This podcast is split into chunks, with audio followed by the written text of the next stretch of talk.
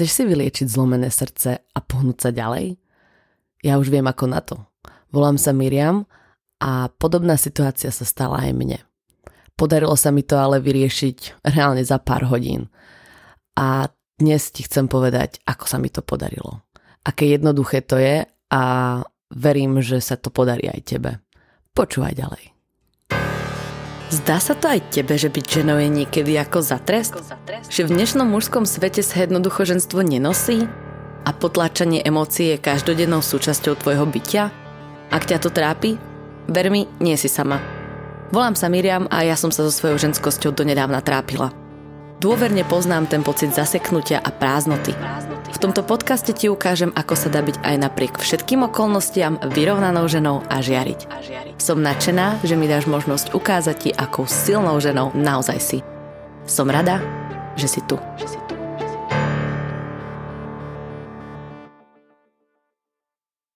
Aký v tebe vyvolá pocit slovné spojenie zlomené srdce? Čo sa ti v hlave vybavilo ako prvé, keď si si prečítala názov tohto dielu? Ubíja ťa tá myšlienka? Snažíš sa za každú cenu ujsť od tej emócie? Vyhnúť sa jej? Poznáme to predsa každá jedna. Život je raz taký, že sa to skôr či neskôr stane každému. A je skutočne irrelevantné, za akých okolností k tomu došlo. Ako si to zvládla ty? Pamätáš si to? Bola si zdrvená? Sklamaná? Prišla si si oklamaná? Že si si to jednoducho nezaslúžila?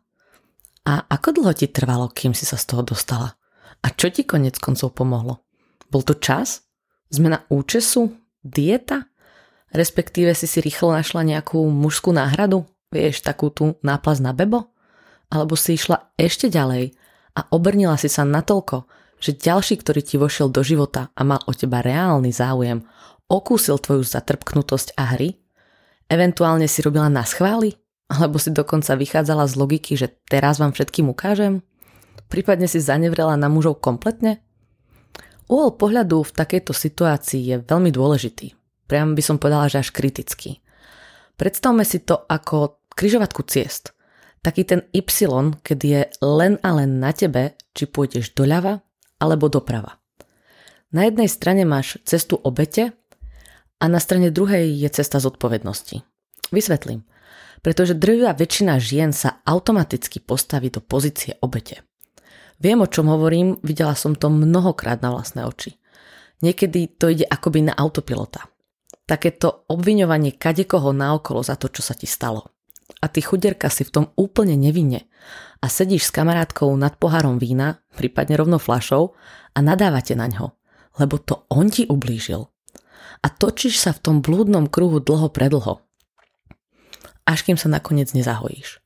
Čo keby som ti povedala, že v takejto situácii nemôžeš urobiť nič lepšie, ako pochopiť, že si za to všetko môžeš sama.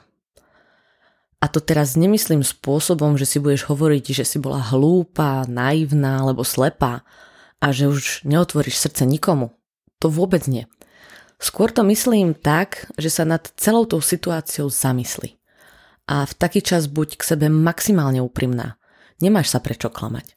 Teda ak sa chceš pohnúť vpred a zahojiť si to srdiečko na počkanie. Tu a teraz. Dá sa to. Hovorím to preto, lebo ja sama som toho živým dôkazom. Nedávno sa mi totiž to stala takáto vec. Dostala som košom od človeka, ktorého som považovala za toho pravého. Mal všetky kvality muža, ktorého som si ako svojho životného partnera vedela predstaviť. Prejavoval mi náklonnosť, ukazoval mi, že ma má rád, venoval mi svoj čas. Po niekoľkých mesiacoch som mu povedal, že chcem viac. A vtedy prišla tá studená sprcha. Taká tá lopata po ksichte, kedy mi zrazu absolútne nič nedávalo zmysel. Pýtala som sa sama seba prečo? Čo som urobila zle? Kde som spravila chybu? Alebo prečo som sa takto nechala oklamať? A mohla som sa v týchto otázkach točiť do nekonečná ešte ďalej. Mohla som si vybrať cestu obete a plakať nad tým, ako strašne mi ublížil a že som si to jednoducho nezaslúžila. Teraz netvrdím, že sa mi po liciach nekotulali slzy, keď sa to stalo, to nie. Samozrejme, že mi to trošku rozhodilo sandál. Celá tá moja predstava ideálnej rodiny a ideálneho partnera sa za pár sekúnd rozplynula ako ranná hmla. Ten vysnívaný život sa zrazu rozpadol ako domček z karát a to len preto, že on sa tak rozhodol. To bola moja prvotná myšlienka, priznám sa. A bolo to tak aj pár hodín potom.